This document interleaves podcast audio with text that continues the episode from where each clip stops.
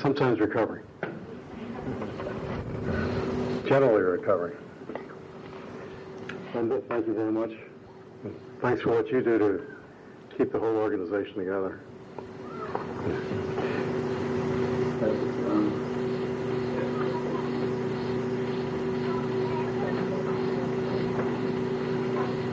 I don't have too many pictures of myself uh, when I was at uh, my peak weight.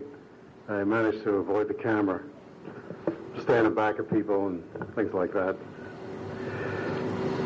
Uh, give you some history. I have been a compulsive overeater all my life. There was no time at which I was not obsessed by food. There was a time I didn't realize I was obsessed by food. I didn't realize I had a disease, but I was obsessed. And somehow my body was able to absorb it because uh, I stayed thin until uh, I was working on a master's degree in college, and uh, my body just wouldn't handle it anymore. And I started to explode with weight and went up to uh, from about 170 to 235. Then I went into the Army uh, immediately after I got through with school, and my weight dropped down to 170. I stayed away from foods I should have stayed away from. I got all the exercise I could. And I found the Army uh, to be a peaceful place for me. Uh, somebody else did the worrying for, for me. I, I didn't have to worry about preparing for an exam or doing a paper. They told me what time to get up in the morning, and they gave me weekends off. When uh, Saturday afternoon came along, I didn't have anything I had to do. And in school, I always had a, a paper to do or an exam to work on, and uh, uh, could not handle it. Didn't realize I couldn't handle it, except that I was eating all the time over it. I ate to uh, pacify myself. In the Army, I didn't have to do that. And uh, especially since they ended the Korean War in the middle of my basic training. I, I think the American Army sued for peace when they saw me coming. Uh, and uh, I thought the problem was solved. I thought it was over. And I've had that illusion many times, many times on my way to uh, Overeaters Anonymous, that it was over. I was no longer going to have a food problem. So I came out of the Army, and within a, about a year and a half, I gained 115 pounds. I had that uh, job uh, Judy Hollis uh, talked about where it, it seemed like a dynamite job, but she knew she'd gain a whole bunch of weight. Well, I had a dynamite job. I was doing what I wanted to do. I was a reporter for a small newspaper and working my way up. And uh, I loved my work. A lot of anxieties through it.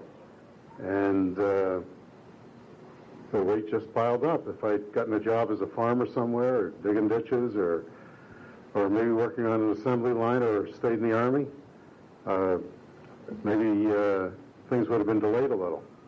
But I don't think they would have been delayed permanently because I was afflicted with a disease, and that disease was compulsive overeating. Well, the next 25 years after I uh, gained that weight, I tried a variety of things to lose weight.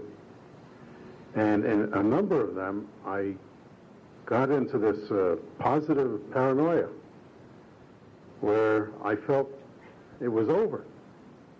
Uh, one time I remember I just stopped eating for 12 days, continued on with my life, and had rapid weight loss and was sure that uh, when I came out of this, I now had a good start and that would be it.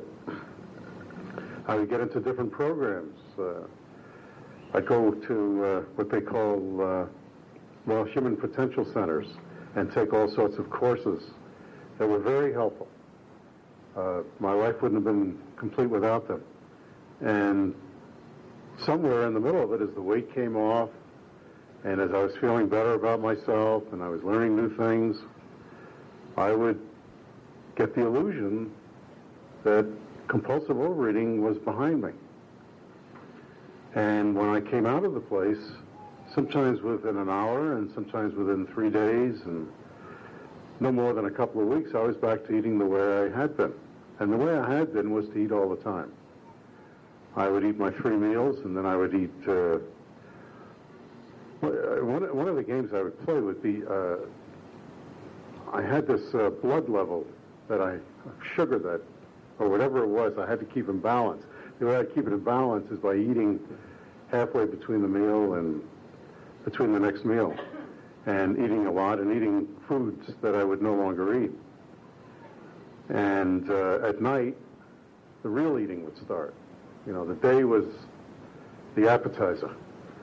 The after supper was, that was the serious stuff. And there were two parts to, that. The first part was uh, when my family was awake. Now that part didn't count after they went to sleep. So then I could get into the second part of it, where they weren't watching me. And if I stayed up till uh, 2 o'clock in the morning, I, I do still often stay up late. As late as I stayed up, I would eat. And uh, about nine years ago, I had heard enough from different sources about Overeaters Anonymous. And it was time. So I came to, uh, I was living in New York City for the summer. And I went to uh, some meetings there and got into the program. And I still remember the, uh, the time I stood in uh, the Metropolitan Museum of Art and had that feeling come over me that it was time to eat. And 100% of the time that that had occurred to me in my entire life, I had eaten. If there was food available, and I would make it available, I would seek it out, I would eat. And I called my sponsor. And she wasn't home. But her answering machine came on. And I talked to the answering machine. And for the first time in my life, I did not eat. It had never occurred to me before. Uh, except during these periods of positive paranoia. If I were on a 12-day fast or uh, an 8-day fast, you know, or if I were at one of these places where I was taking courses uh, and there was lots of sunshine and exercise and yoga and massage and all that. But in my normal life, where I didn't have support system all around me or I wasn't in one of these fasting trances or whatever, it was the first time ever. And it, it was a miracle to me. That just that I was willing to make the phone call and that I was willing to talk into the machine, that I was willing to reach out, that I accepted the fact that I couldn't handle it alone, made the difference. And uh, I came back to Ohio and went to a couple of uh, OA meetings located near me, and I was the only man in the program and dropped out of the program. The next summer, back in New York, I got into the program again, and again there were men in the program. And this time I knew, I don't care if I'm the only man and there's a hundred women there and they're talking about whatever that I can't identify with. I have to be at the meeting. And so I started going to the meetings. And at that time, too, I was doing a lot of work in the Dayton area. So I would time my work to come to Dayton.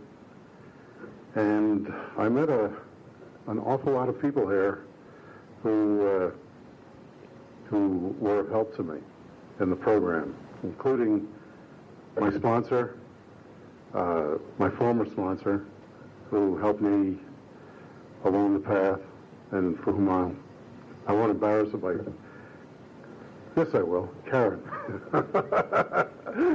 who was a tremendous help to me and uh, taught me a lot about myself. And I'm deeply appreciative, uh, Karen. And I've stayed in the program ever since. Uh, I'm not at the my low weight. I'm not at the weight I want to be at. I'm not. Uh, I'm not as serene as I want to be. Uh, but I don't eat after supper, when, except once in a while I go to a party. I can stay up till 2 o'clock in the morning and be zero calories. I go 100% of the time between breakfast and lunch and lunch and dinner without eating anything. And it's not white knuckling it. The compulsion to eat in certain ways has been lifted. Because I, I know that I don't have any more willpower today than I had when I came in the program. But I've had a remission, a partial remission in part of my life. And I'm grateful for that. As I pass the picture around here, know, I'm grateful that I'm not that person. Because I, I was on I was on the way to a sure death. And as you look at that picture, you see a dying man there. A man who uh, who could not handle it. A man whose disease had uh, had just overcome any chance he had of uh, of recovery without some kind of a miracle. And so I have a sense of gratitude that I found the program, a sense of gratitude that the program is here, a sense of gratitude that people like Linda and John and the rest of you keep this organization together. A sense of gratitude that when I travel, that in any city I go to, that I can find 12-step meetings. And it's now been, I guess, six or seven years without sugar. I decided as part of uh, my cutting down on calories to give up alcohol. And it's, uh, it's been about that same amount of time that I haven't had anything to drink. And I hang out with a lot of people who do a lot of drinking. Uh, I run into them in business and, uh, and elsewhere. And it's like there's a shield around me because I don't I don't have the willpower to avoid some of the foods that I'm avoiding. Uh, I, I, want to talk something about uh, some of the things I'm going through. I'll start with uh, my business.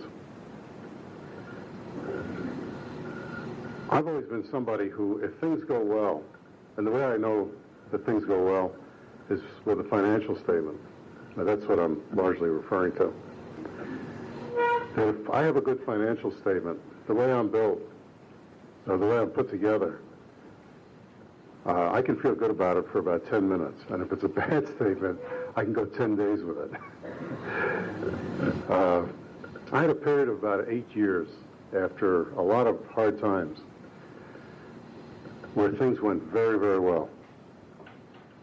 And of course, there would be setbacks during that time. And then, after coming into the program, I had a period where things went terribly. Uh, they're really ghastly. We're on the edge of losing it all. And I want to tell you, I felt better. I mean, I didn't feel good about it. But I felt better being in the program and having that to support me when things were going bad than before I got in the program and things were going great. My level of feeling bad, the floor had risen on it. And uh, I, I, I was just feeling better. And you could not do enough good things for me. Enough good things couldn't happen for me to feel good before I got into this program. Uh, one of the things I'm going through now is a great transition in uh, my uh, marriage. And uh, the program is very helpful. We're not sure which direction we're going. But the, without the program, I think on a scale of uh, 0 to 10, I probably would be uh, sub or minus 10 at various times. And the program uh, has enabled me to uh, get through the, this period so far, uh, not feeling as badly as I did in the former days before OA. And there are a lot of lessons to it, a lot of lessons in the program about it. One of the lessons for me is uh, the lack of, uh, or the lesson dealing with isolation. That this is a disease of isolation. This is a disease that thrives on keeping things to myself, a disease that thrives on secrets. Anytime something comes to the top for me on a, uh, that's a secret, I have to tell somebody because that's part of my recovery. And there's something a little goofy I was doing, and uh, I called my sponsor and told him about it. And uh, he wanted, you know, there was some puzzlement about why I was telling him this thing. I said, well, I'm telling you because I've never told anybody. And I need to tell you this. I, I need to share this with, with, uh, with somebody. And on that level, you know, he understood it. That I don't want to have one secret in my entire life. Because that secret will work on me. I, I, I sense will work on me and pull me down. Now, in this that I'm going through in this uh, marital transition, I've had the support of OA people that I can call them up, which I do often, uh, almost entirely the men in the program, and talk to them about it. I can tell them the latest thing that she said, and the latest thing that I said, and the latest thing we both said, and I can talk and talk and talk about it, and get a, a healing out of that. And I can't visualize what it would be like to go through something like this without having that kind of support. And uh,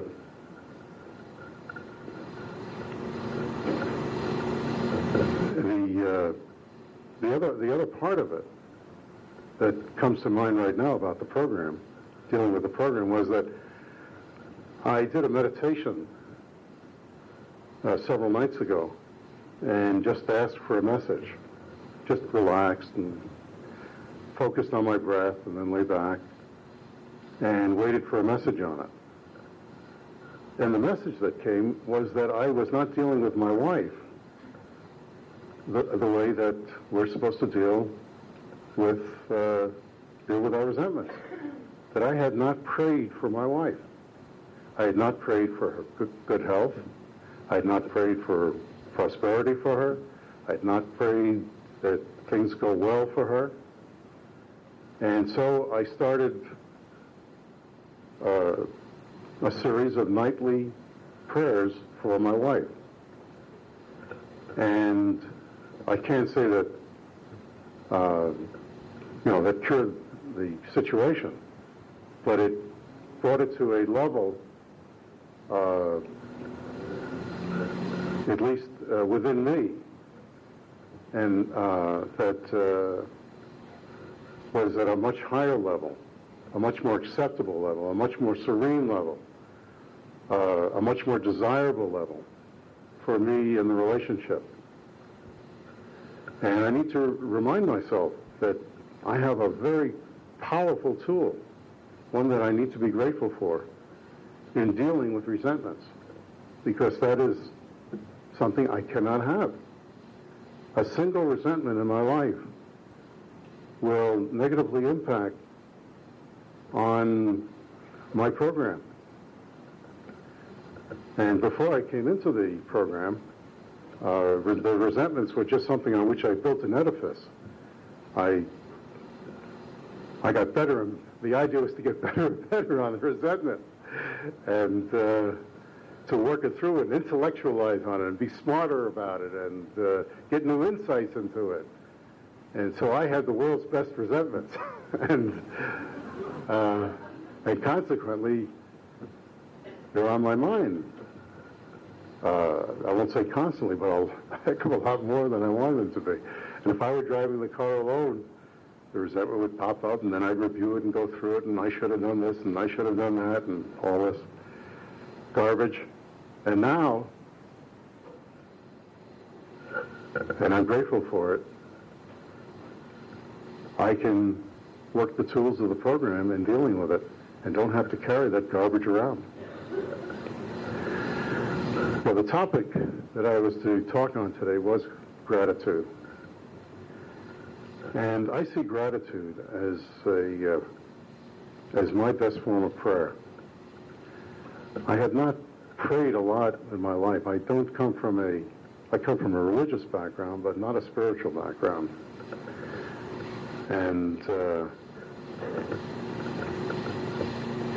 when I start naming that which I'm grateful for, I'm, I feel I'm praying.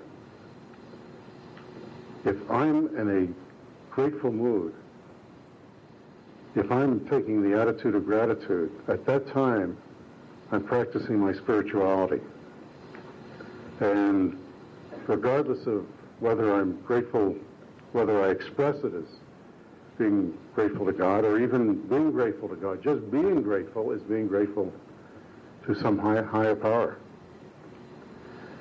And when I'm in a, an attitude of this gratitude, I'm, I'm in a state of grace. And I don't do it a lot.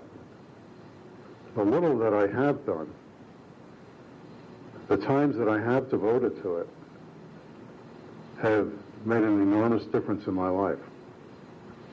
And I intend to do that. I intend to uh, to step up my the time spent in gratitude. I have a lot to be grateful for. Uh, the program, just everything in my life. I, I asked my sponsor, I said, I, I, have to talk on gratitude. What do I say? He said, turn to the obituary column. you know, he said, if you're not there, be grateful. now, a lot of us didn't wake up today. a lot of fellow citizens on Earth. And uh, I, I know when I see some of the scenes on TIFF television, read my newspapers about what's going on in the world, there are just hundreds of millions of people who are worse off than just about any of us. Those of us who live in a land where there's no civil war going on and no death squads and a land that's committed to the kind of things this country is committed for at its highest levels of idealism. And to have something like that is something that I have a tendency to take for granted. The slightest little thing that comes along. I mean, if somebody would nick my car or overcharge me for something, or, you know, uh, right away I'll begin focusing on that. And I think for any of us, certainly for me, there's always something that can come along and disturb my serenity if I'm willing to allow it. And I need to focus on the fact that I have a tremendous amount to be grateful for. One of the things I would do, for, I did it for a long time, was just before I went to sleep at night, I would count off seven to ten things for which I would be grateful. And often the same things came up and uh, sometimes the new ones would come in. And this was my form of prayer.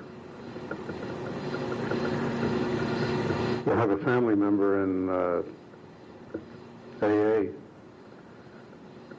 who uh, said that's one thing to do before taking, one why many people keep from taking a drink. That uh, just reel off six things, six things you're grateful for. If the uh, urge would start to be powerful. I'm grateful that uh, I was asked to speak here today and uh, to remind myself of, uh, of this subject to look out at faces that I'd known along the way, the pathway. Uh, there's many people in this room who I feel I owe a lot to for keeping the uh, in this program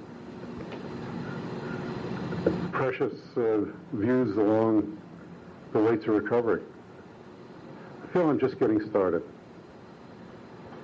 That uh, most of what I have to learn about this program is in the future. I'd like to open up the uh, uh, the floor. You can speak where you're at or come up here. Okay, all right. That's right. We have a recording. To people who would like to talk on the subject of, of gratitude, perhaps to name something you're grateful for. Maybe something you'll think of as other people are talking, or just something, or some things that you'd like to talk on for a couple of minutes on the subject of gratitude. So anyone? Who's, who's going to start? Okay, and just line yourself up here.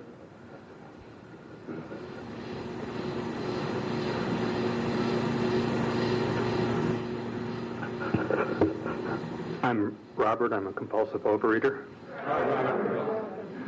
Uh, I'm grateful for a number of things, especially this program. I'm new in the program, four months, and I'm grateful to Murray, who is my sponsor, for telling me about this program. I was scared to death. I knew for a long time that I had to change my style of life I had been in just about every kind of diet program that you can think of. I'm sure all of you share, or many of you share that kind of thing with me. I was looking for something, and I feel at this point that I have found the thing that I need to do. And I really am grateful to Murray for helping me in a very kind, loving way to find for myself what I need to help me stay healthy uh, in every way, mentally, physically, spiritually. It's a program that if I can use it, if I can use my sponsor, if I can allow myself to find the serenity to maintain the habits that I need to, my abstinence. I am not perfect with my abstinence, but it has, what I have found is that my weight has leveled off and very slow losses, which I had never been able to do in my life. It was always the up and down kinds of things, gaining a lot, losing a lot, gaining a lot for four months. And that's when I think of the many of you who've been here for years. I'm just beginning, but I am grateful for what I have. I'm grateful to be able to come to this group. This is my first uh, marathon. Uh, Murray asked me to come down along with him to share, and I really am grateful for your energy, for your love, for the sharing that you do with one another.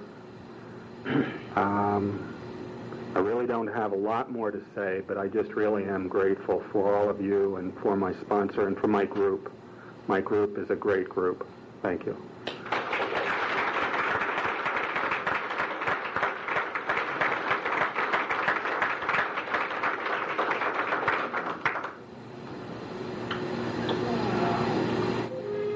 I'll get you for that.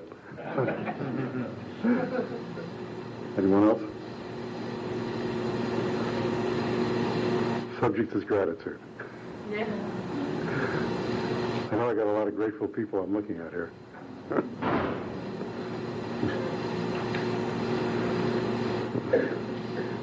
I'm grateful for the sunshine, the weather. It's beautiful out. Okay, all right. Okay, well, thank you very much, and good luck to all of you in the program.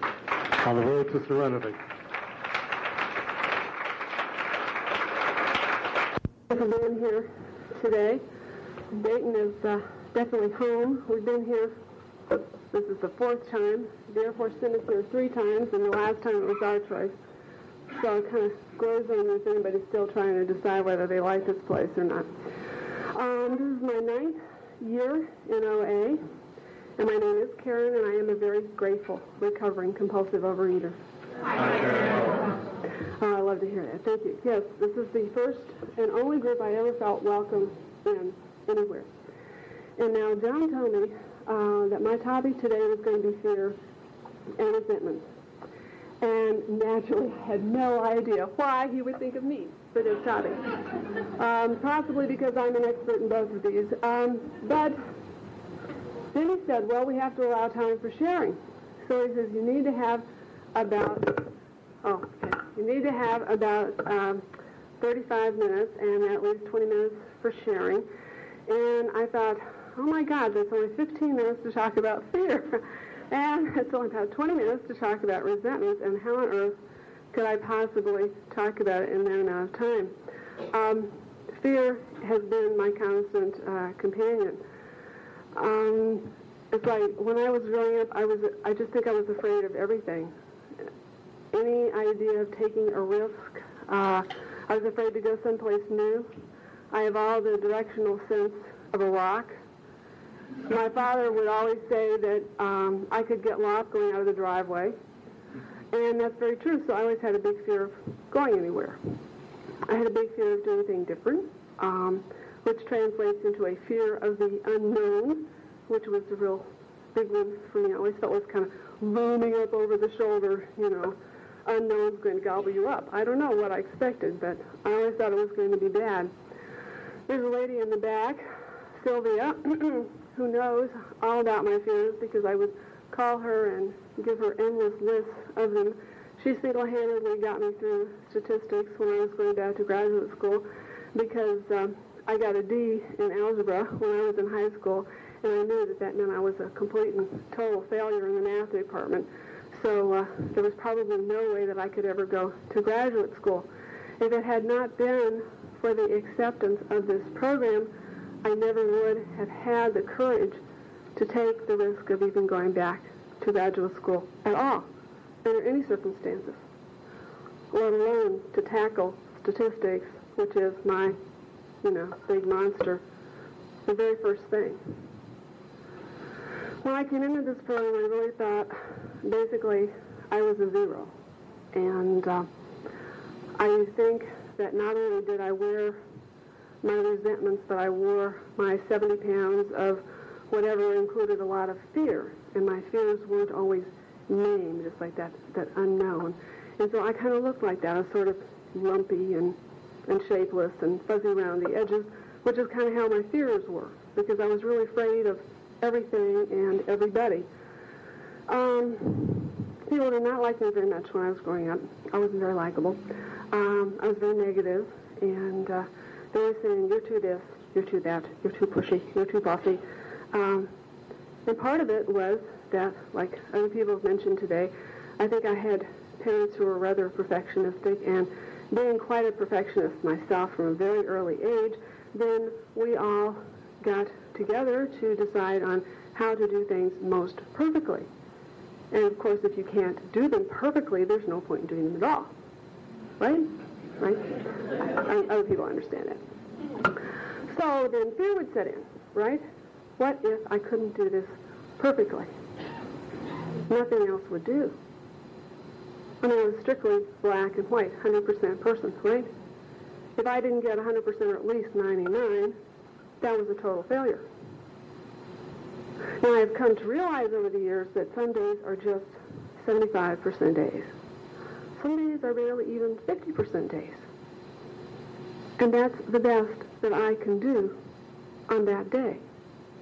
And that is really okay in the overall scheme of things. The part of all these fears that I suffered from was really this myth of perfection. That I never was allowing myself to make a mistake. I was never allowing myself not to know something. I mean, when I was growing up, I could not imagine anything worse than not knowing. to be called on to class and not know. you know, I always felt like the world was going to end. It was just going to stop, you know, and I would fall off. Because that was really what it was all about, was being perfect. So I had a fear of hunger. To this day, I cannot stand being hungry. John knows this. I have this thing I have to eat on time, because if I don't, I get sick and I get a little strange up here, and uh, I'm not very much fun at all.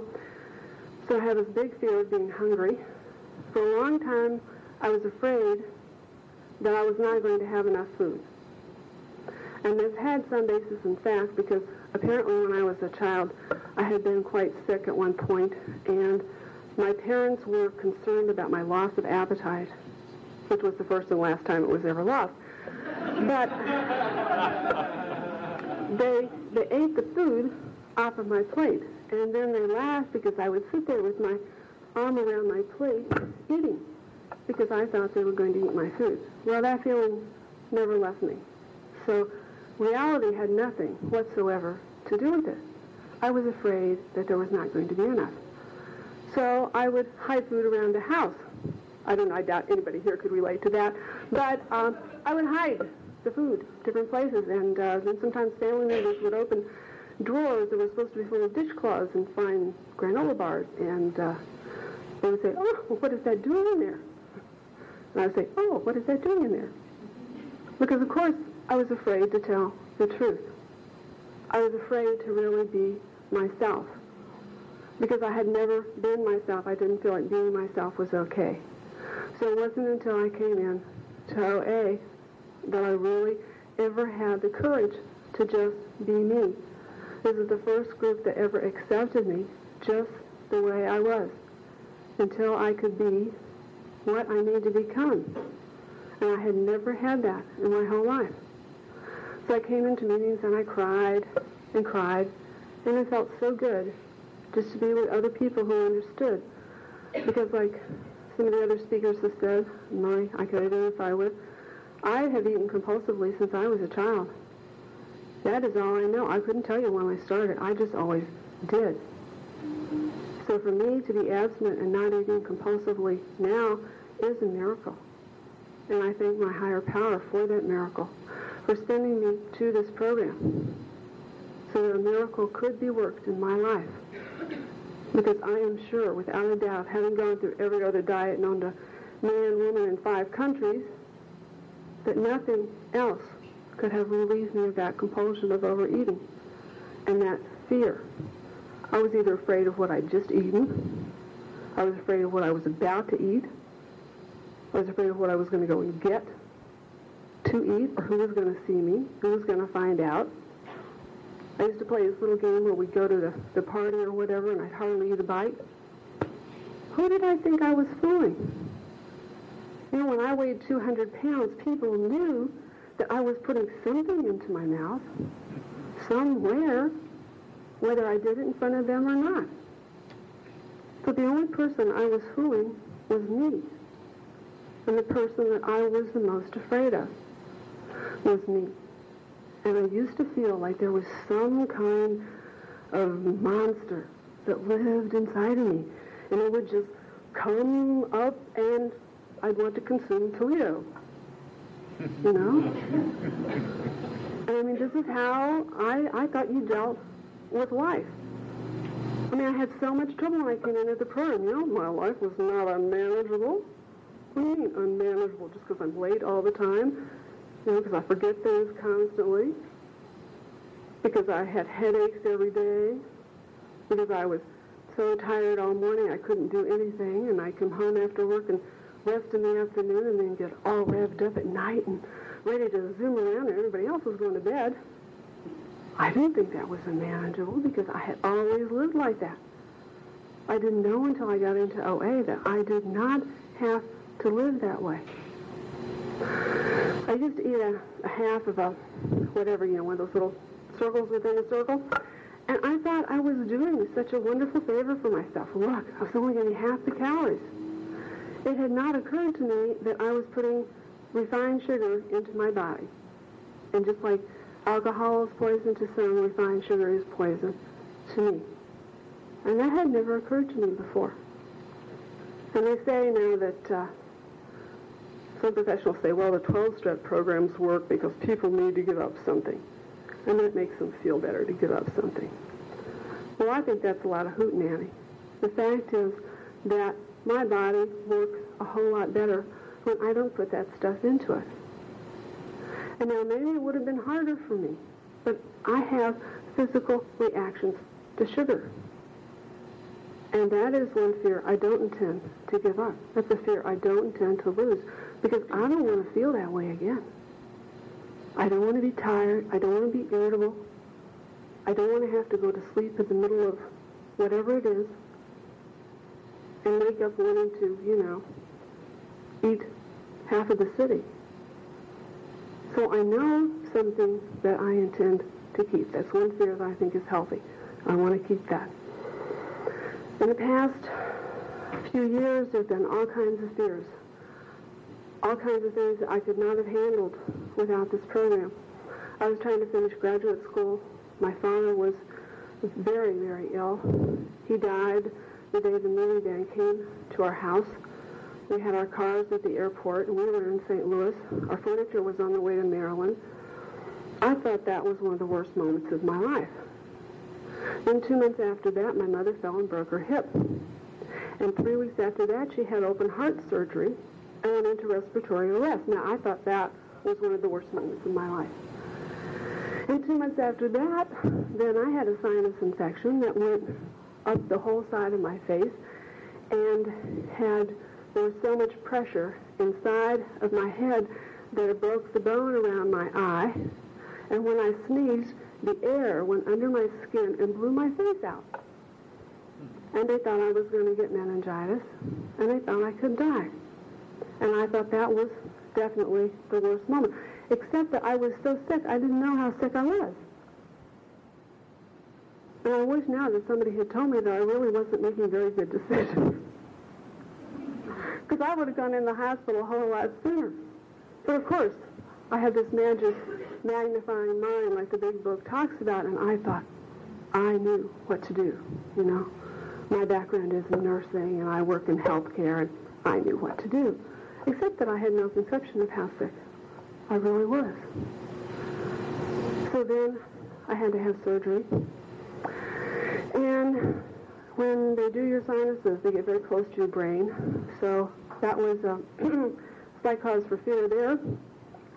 And I got over that, and then the place where I was doing my internship said, well, you know, we can't be sure that you're going to stay healthy, so we can't tell the school that you're really going to, to finish on time. You want to talk about resentment? You know, I didn't feel like I asked to be sick. I didn't feel like I asked for that. I was working 12 hours a day to make up the time. And I felt like, you know, they could have cut me a break. But that's the way it was. And probably 10 years from now, that's not going to make any difference.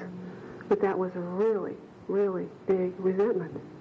Then, after I had felt like I had been going through this for seven years, I couldn't get a job.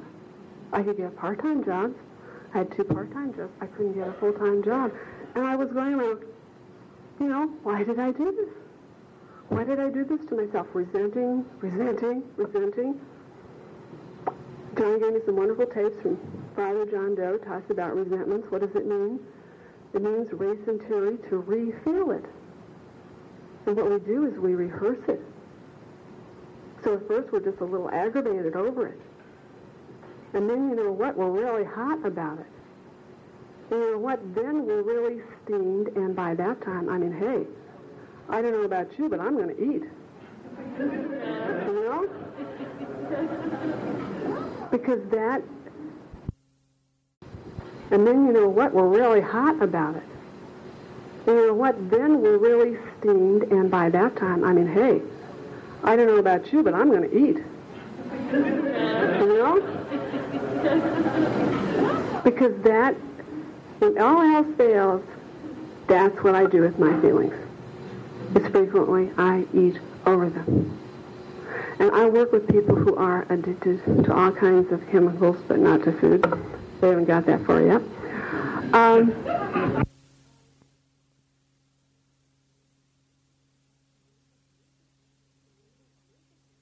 we rehash them, and we have lists of them. And I don't know about you, but I used to have them graded, you know? This is a three, this is a five, this is a ten, you know? you know? Sylvia used to kid me because we were going to have a mafioso hit list for all my tens, you know? Not that I get personal or anything like that. Well, now, one of the things that is crystal clear is that frequently the cause of the resentment is pride. It's something to do with I, in a capital I. Some way that I feel like my self-esteem is damaged. Some way that I feel that someone has taken, you know, a poke at me. They haven't treated me with the proper respect. You know, why me more than anybody else, huh? I mean, that's not reality. But at the same time, I realize that's something that I have to deal with just about every day. One of the things that is suggested is to practice the opposite virtue of humility. Now, I have a hard time with that too. But I think it's because I have this tendency to overdo. And so either I'm grandiose, you know, and it knows no bounds, or I think that I'm lower than dirt, which is simply kind of an inverse grandiosity, if you think about it. So for me to find the middle ground that is humility is real hard. And that I can come into this group and I can feel very humble because I don't feel like I'm any better than anybody else in this room. I can learn from every single person here. Every person who gives a lead, every person who shares. There's something there that I can hold on to, something that I can learn from. Hopefully there will be something that I can say that may help somebody else. But that's one of the things I love about this program, is that it's not where Linda gives it to me and I give it back to Linda. Linda gives it to me and I can pass it on to Dreama. She can give it to Janelle and Janelle can give it to somebody else. And that's what I love about this program. Because we don't have to look for how we're going to be paid back. We can pass it on. We can help each other. To me, that's what this program is all about, is how we can help each other. One of the things I ask myself about these criticisms and the, these resentments that I have is, you know, how important is getting upset about this? What kind of priority do I want to put on this in terms of my whole life? Is this going to be something in six months, in a year, in five years? Am I really going to remember every single little detail of this incident? Is it that cosmic?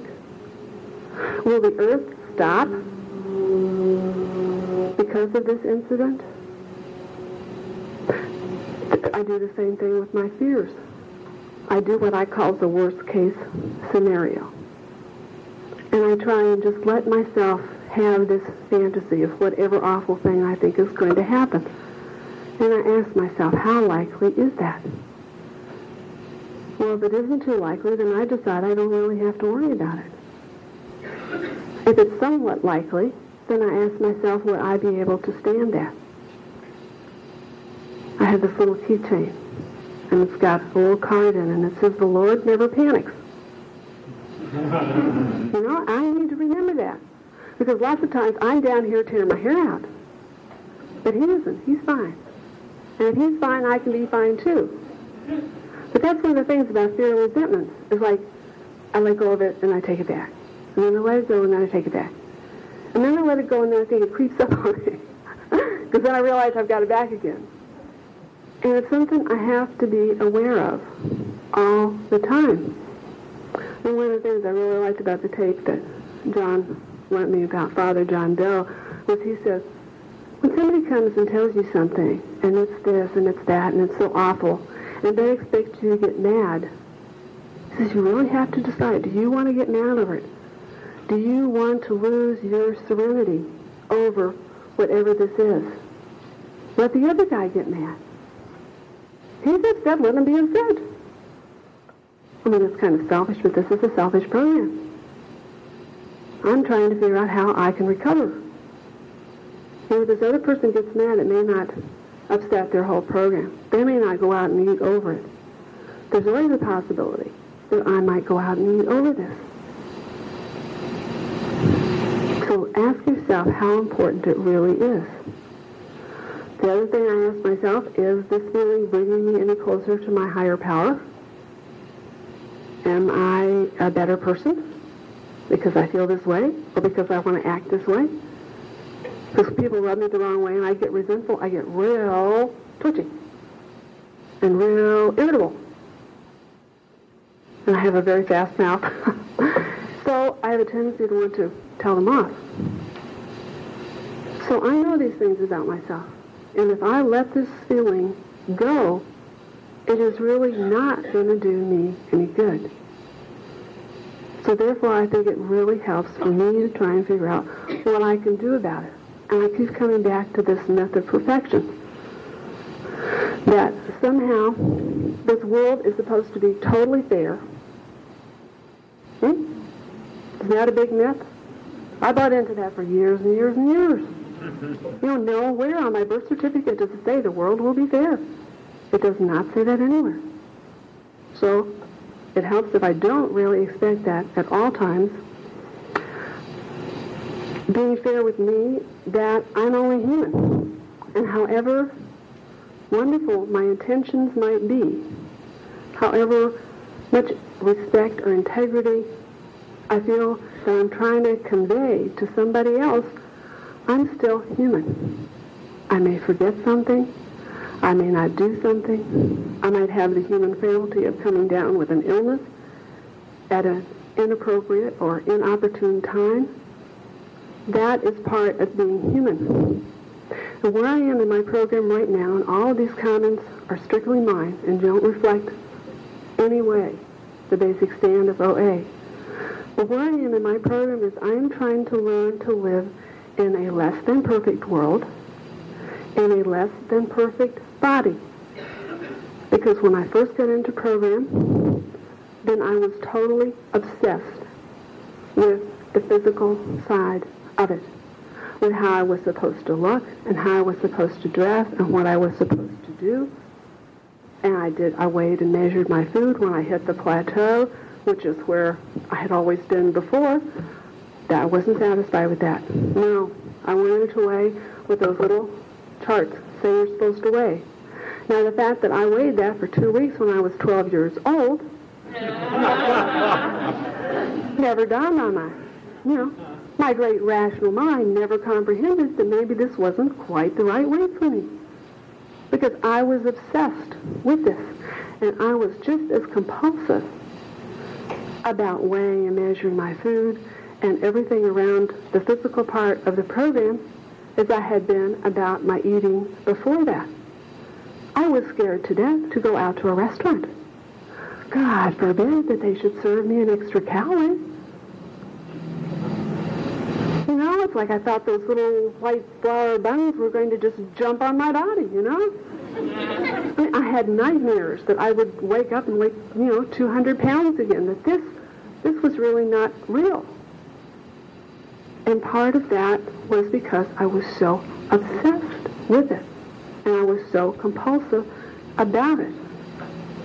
And the fear drove me to do a lot of strange things. I was very miserable. Now, I love to look at my pictures from that period of time. I think I looked wonderful. That is all I had. I didn't feel well. I was freezing to death. I'm a person who's been over, I weighed 90 pounds in kindergarten. Other kids weigh 30, 32, 35. I weighed 90 pounds in kindergarten. I had never been a regular sized person. I was starving my body, and it was telling me that. My hair was falling out. My skin was very dry. I had no energy. I was so cold I could not even go swimming in the summertime. It didn't matter how hot the day was. But of course, thinking that my mind was all right, I kept this up until it finally occurred to me that it wasn't healthy not to have any energy. And it wasn't really healthy for me to be doing this with my body, and that's not reality. So my reality now is that I don't feel uncomfortable when I walk into a room anymore. I don't feel like people are pointing at me anymore. Because I think I am basically okay. And I'm okay inside, which may not show to everybody else. And that's really all right. And I don't resent anymore. I don't have to resent. I don't feel the resentment for whatever those people might be thinking. Because what matters now is how I am inside and my relationship with my higher power. So whatever you see outside, this is only temporary. And I think the spiritual life lasts a whole lot longer than the physical. And I hope that you have found some ways to get rid of your resentment. And I think John will give you some time to share those. Thank you very much for having me. Happy that you and your husband moved back to the area. For people that, yeah. For people that don't know, and I don't want to break any anonymity here, I guess, but he's not in program, so maybe it doesn't make any difference. But Karen's husband is very supportive of 12-step program. He was uh, instrumental in getting the uh, AA and the treatment center established at Wright-Patterson Air Force Base when he was an intern back many years ago. In 1983, we had him as a guest keynote speaker at our convention.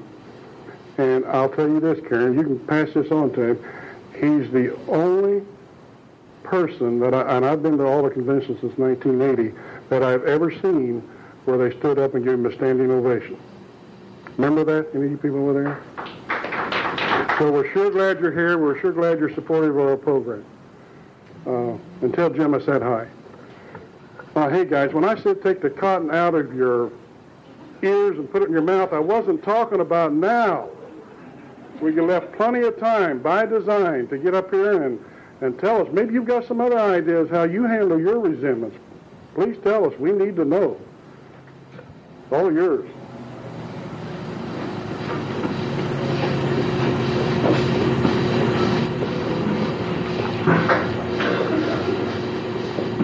Hello. Hi, my name is Tom, and I'm a compulsive overeater. Well, Karen, I think I owe you a thanks. Uh, my first OA meeting was over at the uh, base hospital over at Wright Pat, and it wasn't until the Air Force finally put a good housekeeping seal of approval on the program that I finally walked through the doors thinking it wasn't something for little old ladies in the corner that, uh, you know, that it was maybe for us guys too. So, yeah. Uh, so that, that was about six years ago. Over that six years, I've fluctuated from uh, 230 pounds down to probably as low as 170, and I'm somewhere in between them right now. Um, what I want to share with you briefly is resentment, relapse, recovery, and maybe some thoughts on some tools. Um, the first time I made my third step was a very tense moment for me. We were in a marriage encounter group. Um, our group was, the, the couples were going through quite a few serious problems. Uh, one fellow was dying of cancer.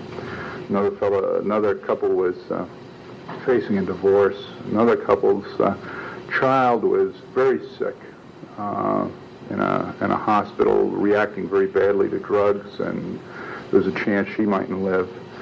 Um, was, oddly enough, I made the third step when my wife and I were giving a lead to our uh, marriage encounter group one night, and I, and my, I felt like I was on the top floor of a burning building, and uh, I turned my life and my power, my willpower over to my higher power, figuring it was his life from here on in, it was his problem.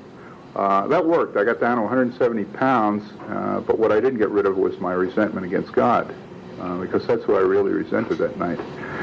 And uh, reflecting on a resentment and looking back over the times I was in relapse, when, when you're in relapse, I think part of the sad part is that you have no hope to share with your brothers and sisters in this program. At least I didn't feel that I did.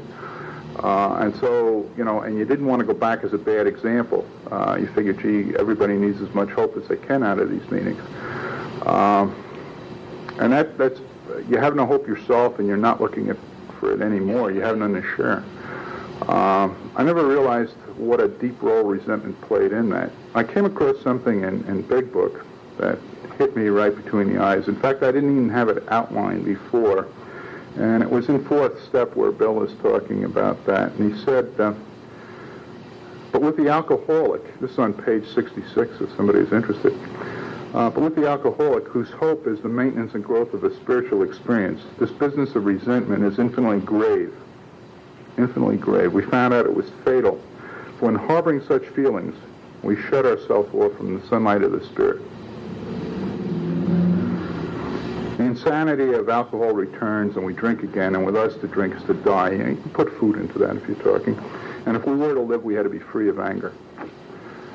Well, you know, when I reflect on that, if I shut myself off from the sunlight of the Spirit, I'm shutting myself off from my higher power. And I can't make this program on my own without my higher power, I cannot make this program. And that's what I was doing with my resentment. The word resentment comes to relive again or to refeel again. Why do I want to refeel again all the trash and hurt that I've had in my life? Why do I want to regurgitate that within my gut and have my whole being vibrate with hate to the point to where I have to opiate it with food? Now, my drug of choice happened to be food. I could have as well been alcohol or, or any other thing. But my drug of choice was, was happened to be food. Now, I, I really hurt on this. Let me share with you two things that clued me recently that resentment was acting up. I never thought of them as tools. Step 8 and 9 talk about, uh, made a list of all people we had harmed and became willing to make amends to them all. When I first read that step, I felt very uneasy. And my initial reaction was, where are all these people that have hurt me over my life? Are they queuing up to come out and make amends to me? Did anybody have that reaction themselves when they, when they went through that step? if you do, I suggest that maybe your higher power is telling you that you've got a resentment that you have to work upon. The second tool that I never thought of as a tool is one that we use at the end of a meeting. We hold hands and we say, Our Father who art, who art in heaven, hallowed be thy name. And it goes on It says, uh, Forgive us our trespasses as we forgive those who trespass against us. Now, my mind had to take that, and I figured uh, my higher power was playing a game of niggy sop. That was, now I've got you, you son of a gun. Uh, so I had to change that prayer to where I wasn't accusing myself and say, and forgive us our trespasses and give us the grace to forgive those who have hurt us. Okay? I couldn't say it the other way because I got tired of condemning myself. I never realized in the very act of doing that that I was harboring resentments that I wasn't willing to own up to. Now there's another tool that we never, I never thought of as a tool before. I find now, and Bill talks about it uh, in uh, fourth step, uh, he says that, well, you can look upon these people as sick people, and you wouldn't, you know, hold a resentment against somebody that was sick. Well, that helps a little bit, but not quite, because some of them, I think, did it by design. And I, I have been hurt. Uh, but yet, I have to get rid of these resentments if I am to stay alive, if I am to work this program, if I am to stay sane, if I am not to opiate myself with food. Now, let me give you a hypothetical situation. We're told that food is baffling and cunning and powerful. Did you ever sit down with a pizza pie or a nice hero sandwich and look at it and say, you're powerful? And the food doesn't say anything. I said, you're baffling. And it sits there on the table smelling good, but it doesn't say anything. And I said, you're powerful. And it doesn't do much of anything. The most, the most important part of my abstinence is that I cannot afford to allow that first bite into a resentment. That is the most crucial part of my abstinence. It's the only thing that I can agree upon that I need to be sure of in my abstinence. I cannot afford the first resentment. And I know when I have that resentment. It's either when I'm saying Our Father and those words bug me, or I'm off on a tangent, or my gut is off on something to where I know I need to opiate it with food. Then I've got a resentment that I've got to bury. And the food is a symptom. The food is a symptom. Okay? I can treat the symptom, but if I don't treat the disease and the dis-ease, what I'm diseased about is my reliving again that anger, that feeling of hurt or whatever it was that I've harbored down into my gut with that resentment. So I've got to work on that. How do I deal with it? Well, the way I'm trying to deal with it, and I think you mentioned this, Karen, one is that I really pray for my enemies. Okay? I make it a very active part to pray for my enemies. I focus on them and I pray for them. I ask my higher power for the good things in their life, the same good things in their life that I'm asking for myself and for my own family. That's not easy to do. But as I do that, those resentments gradually ease off. The second thing I do is that I ask my, my higher power to, to help me with this, that I am not powerful enough on my own to do this, to deal with these resentments. That is what is cunning. That is what is powerful. That is what is baffling. Why do I want to relive again all this trash in my life that's tearing my insides apart to the point to where I have to coat it with food to keep it down, to keep it from regurgitating in my throat and from choking me to death? Food was killing me. My blood pressure at 260 over 130. I had a death sentence. I can't afford to go up to 300 pounds. I'll be dead. I've got to get darn serious about this program, and the first step in my abstinence, the most crucial step in my abstinence is putting away resentments. I cannot communicate with my higher power, nor he can, can he communicate with me if I put a resentment between there. Maybe this is what the Bible said. When you have a beef with your brother, go settle that argument and then come up and talk to me. Okay? Leave your gift and then go out and settle with your brother and then come back. The other thing I learned is when I'm resenting, that's a two-edged sword. It's a mirror. Because when I'm lashing out at somebody else, I can look in that mirror and say, is that same fault within myself? And a lot of times it is. What I have really resented in another human being is one of my character defects that I need to work on. So I'll share that with you today. I think they're extremely important to my abstinence. And the tools, again, when I'm saying the Our Father, forgive us our trespasses, if I feel guilty about it, I know I got a resentment I have to work on. I better think it through. And when I'm talking about that step of making a list of people I have harmed and making, becoming willing to make amends to them all, if I'm waiting for them to line up, I've got a resentment. Thank you.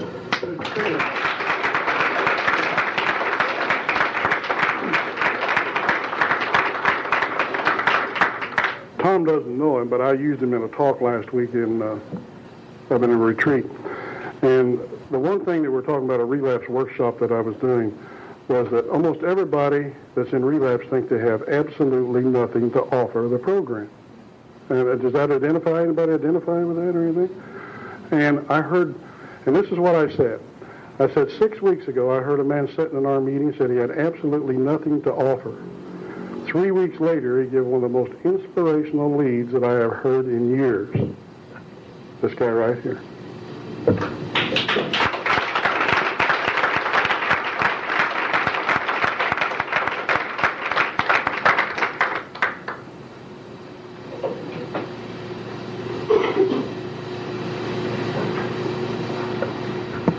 My I'm a compulsive overeater. Hi, everyone. Um, fear and resentment. Uh, my my greatest fear has been uh, of dying with this disease um, progressing, and my resentments have been a lot with OA, with with itself.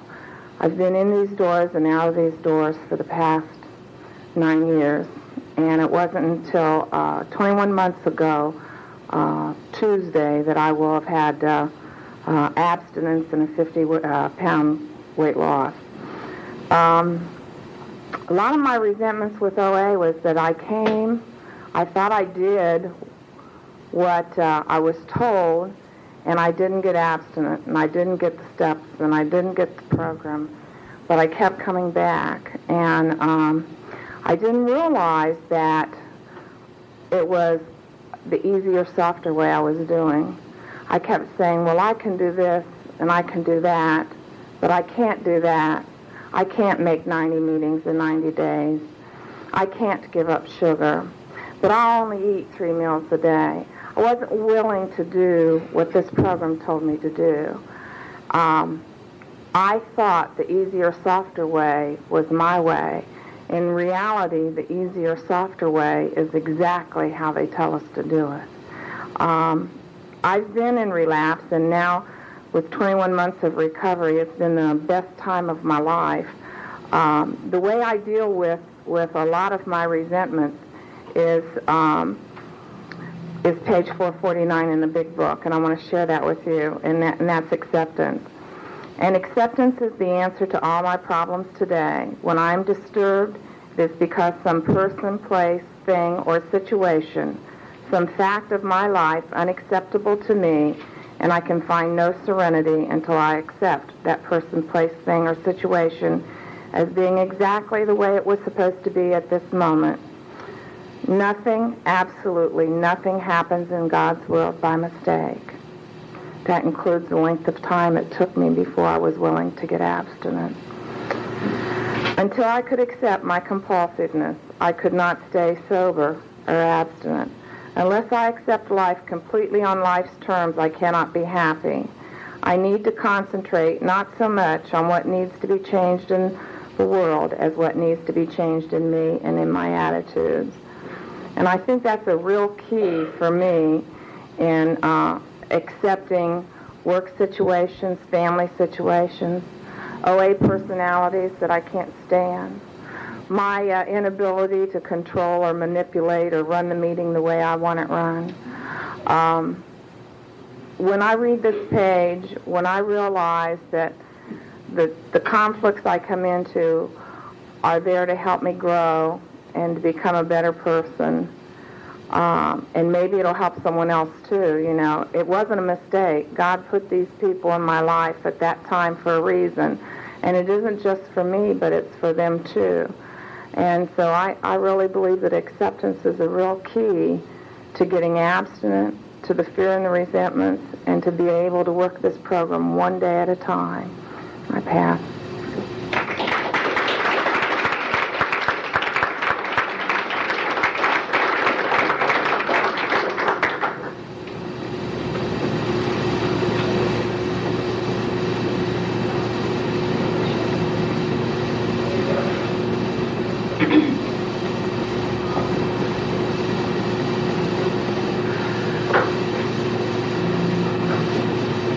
My name is Jim, and I'm a compulsive overeater. I'm real glad to be here for a lot of reasons. Um, I'm sitting back. I told John a little while ago, I, I really came here today to do what he said, take the cotton out of, out of my ears and put them in my mouth. By sharing some things, I, I guess I just had to share. One of the things was resentments, and and, and that I guess what's brought it to head is because I'm a, I'm a inside in my head I'm a script writer, and I write scripts every morning when I get up. And when you don't act the way my script says you're supposed to act, I'm going to get resent, resentful at you. And the, the place that I'm learning to deal with that is here, at meetings like this. You know, this is where it's at for me. Um, and this meeting is really holding something special for me. And I, I guess I'm really talking about gratitude before, and I, I almost got up then, and I kind of sat back and almost got up when John asked about about meeting, and sat back. And I just want to share a couple of things with you. The meeting is for me because I got something here at, the, at these meetings. Um, and some of the people that I got it from are sitting out there.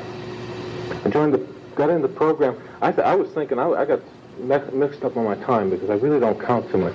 I knew it was eight years, someplace around eight years ago, and I thought it was in two weeks, and it was two weeks ago, and and that's okay. Um, but about seven and a half years ago, I went to my first marathon here in Dayton, and I think there's something like eight or nine of the people that were at that first marathon that are sitting out here in the audience. Um, there's four or five of us from uh, from uh, my first home group. Didn't know what the hell we were doing, did we? We, we were all had the greatest diet club in town because we all joined about the same time. I mean, we, uh, we had all kinds of good professional help, all kinds of good books and things to read. Then we found the program. Went to our first went went to first step meeting here in Dayton. Great little meeting. Eight or nine of those people that were at that first step meeting are out there. A couple of people that we've seen serenity in, in their eyes, they're out there sitting in the audience today. and see the same serenity that they, you know. One of the other things that I went to and, and I think that what gave us a little something special and helped us to keep coming back and keep along. We used to go to a meeting after I went to the marathon, after I start reaching out. Used to go to a meeting over in Kettering. And afterwards, sometimes we made that meeting, sometimes we didn't, but we ended up at Perkins. Eight or nine of those people are out there. They used to be there. There's faces out there I remember from Perkins. There's people that I met for Perkins at Perkins for the first time. Hell of a lot of program went around because we stayed after meetings and we talked to one another. We learned how to reach out and say that it's okay to be wherever the hell you're at today. You know, if you're suffering, it's, it's okay. If you're not suffering, that's great. But we're here. And if you need to talk, I'm serious, you need to talk. You might be at Perkins till 2, 3 in the morning, but we were talking. And that was great. Um, the other the other day, I don't know, it was a couple weeks ago, I guess, uh, I heard somebody talking about finding God. Uh, it just happened that the meeting that our home group, which I think is best home group now. Used to be when we were here in Dayton, we had a neat home group, and that was my best home group. Moved to Columbus, that great home group is there now. Uh, I really believe in that. I heard that back in the beginning of our program too. And and uh, if if you don't feel that you got one place that you can call home, find it. It's here. It's in it's in four walls someplace, and your your family is there. Find that home group. It makes the difference in the world. That great home group. But uh, at this home group, somebody asked, "How do you find God?" And the next day, somebody proceeded to tell how to find God, and they talked about a poem called "The Hound of Heaven," and I, I, I remember it from my high school days because uh, because it was just kind of a special poem, and, and uh, basically all it says is you got this hound, which is really our higher power, chasing you all over the place, and we keep running away. And finally, at the end, the person that's running away stops, and the hound of heaven finds him, or catches up. And, and basically, you know, for me, that's what this program was all about.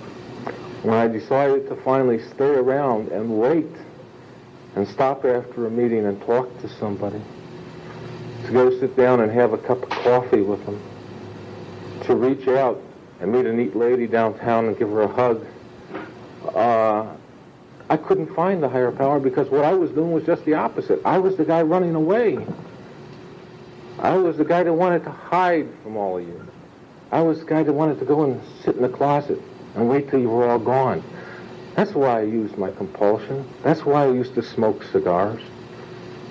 kept me away from you. You people taught me how to let you in.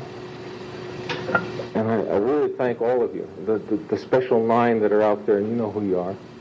and, and all the rest of you for being here because you still give me that hope.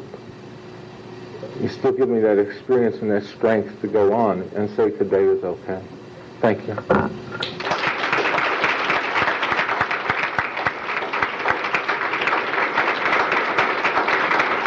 I just want to share one thing with you real quick. Uh, Jim and Sylvia, his wife, and I used to ride to a lot of meetings together, and I'd sit in the front seat, Sylvia would sit in the back. Jim and I would argue all the way there and all the way back about program, and Sylvia would sit in the back seat saying, hey, dummies, you're both saying the same thing. uh, you want to share with us? One more, and then we're going to have a break, and then we're going to have a raffle. Sure. Well, okay. Oh, okay.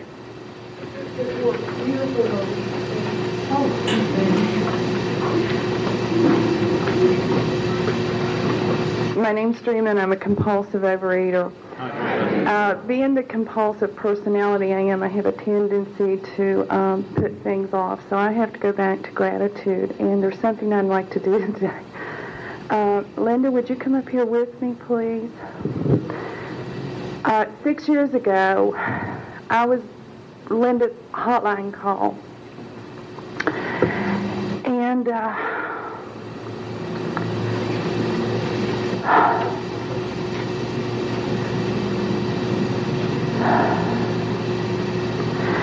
When she called that day, I was binging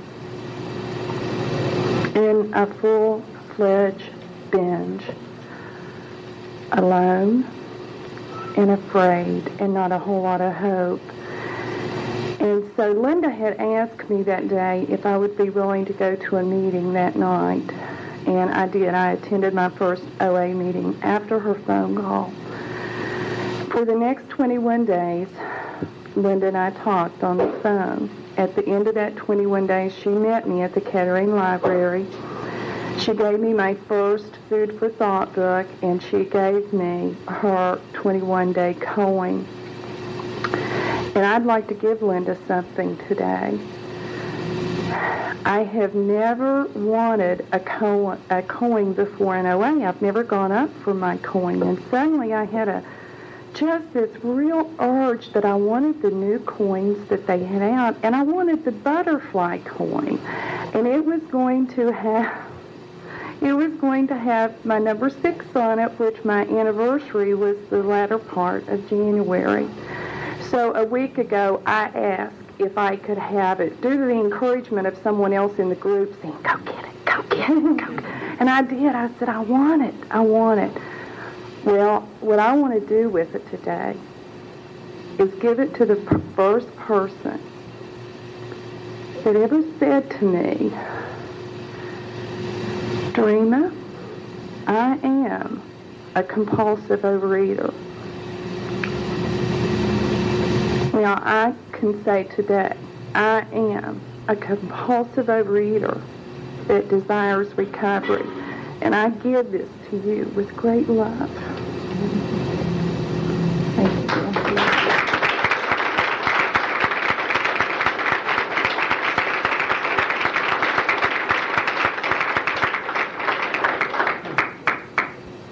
I gotta let you in on a little secret. Her call, the hotline thing, they had just called and given me a number because we were in the near the. It's my first response call back. Uh, she scared me so much I didn't make another one for about three years.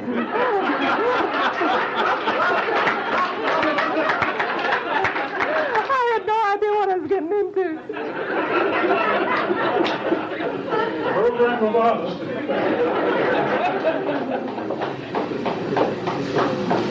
I'm Marie, and I'm a compulsive overeater. Um, I wanted to get up and speak on gratitude, but I said I wasn't going to talk today. Um, but anyway, um, I also want to speak a little bit on gratitude and on resentment. And first, I'll say resentment. Um, I've had a lot of resentment as far as my job was concerned, and I found that um, as much as we eat food, my resentment was eating me. And it was consuming so much of me, and it had me where I was really in relapse. And in the process of it, I just couldn't really kind of work forward, I would still go to meetings and I talked a lot. And there were people who really listened to me, and really, and I'm really grateful for that.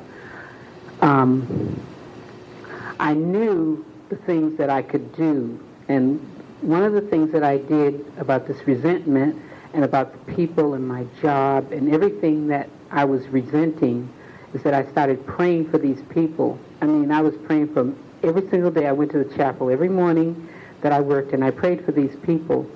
And I was telling my daughter and my husband one morning when we were sitting around the, the breakfast table, and they said, How could you?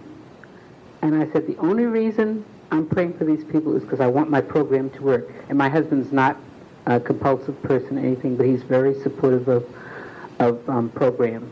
And I said, This is the only way, and that I have to really, that I can really work my program. And in the process of praying for them, in the process of talking to people, I was able to really, I feel like I was able to get back. One of the things that I'm really grateful for is that um, I met this nun who was about 85, 86 years old, and she said that one day she was sitting in chapel and she asked God to change her attitude, and it was like a light bulb went on. And that's what I did. I asked God to change my attitude. Also, in the process of it, I feel like my attitude was changed. Now, those crazy people stayed the same. They have not changed. Uh, but I feel like I changed and I can deal with things much better. I'm still on the job. I don't know how long I my thing my goal is to go to Houston. I mean that's been my goal since last year. So I have not quit my job or anything, but I don't know where it'll take me. But I am grateful that in the process of all of the resentment that was able to get to see that how much it consumed me, how sad that I, the sad feelings that I dealt with and all of all of the resentment, and um, and I was able to talk it out, and I was able to see all of this, and this I'm grateful for. And, and I, when I came into program um, a little over six years ago, and people would say they were really happy about being compulsive, I really didn't. I never thought that I would say that I would be happy, but in the process of, of it all, I was able to. I'm able to see, you know, where I've been and that I know that it's better, and I've always been hopeful. After I came in, the day I came in, I knew that there was some hope. So I am grateful that that I, I'm able to even recognize it, and in the process of recognizing, take responsibility and do something about it. I thank you all for being here, and I'm also grateful um, that we had marathon this Saturday because next Saturday I work. Thank you. You didn't know it, but Paul and I already arranged that, didn't we, Paula? Of course, we happened to hit the weekend they got the convention in Cincinnati, and we probably got 10, 15 people down there, but they don't know what they missed, do they? They really don't. I don't think that they'll hear what we've heard here today. I, you know, I really don't believe that. Now, we always save our best speaker for last, and we have got our raffle yet. What's that? You're a gentleman. Well, I'm glad you got one. Now you got something to work on, Murray. You thought you had them all underway. I love it. Uh, take a quick potty break or drink break. We got some pop yet to sell. If we don't, we got to give it away. So uh, about 10 minutes, and then we'll have the raffle and our last speaker, okay? Well, look at him run. Woo.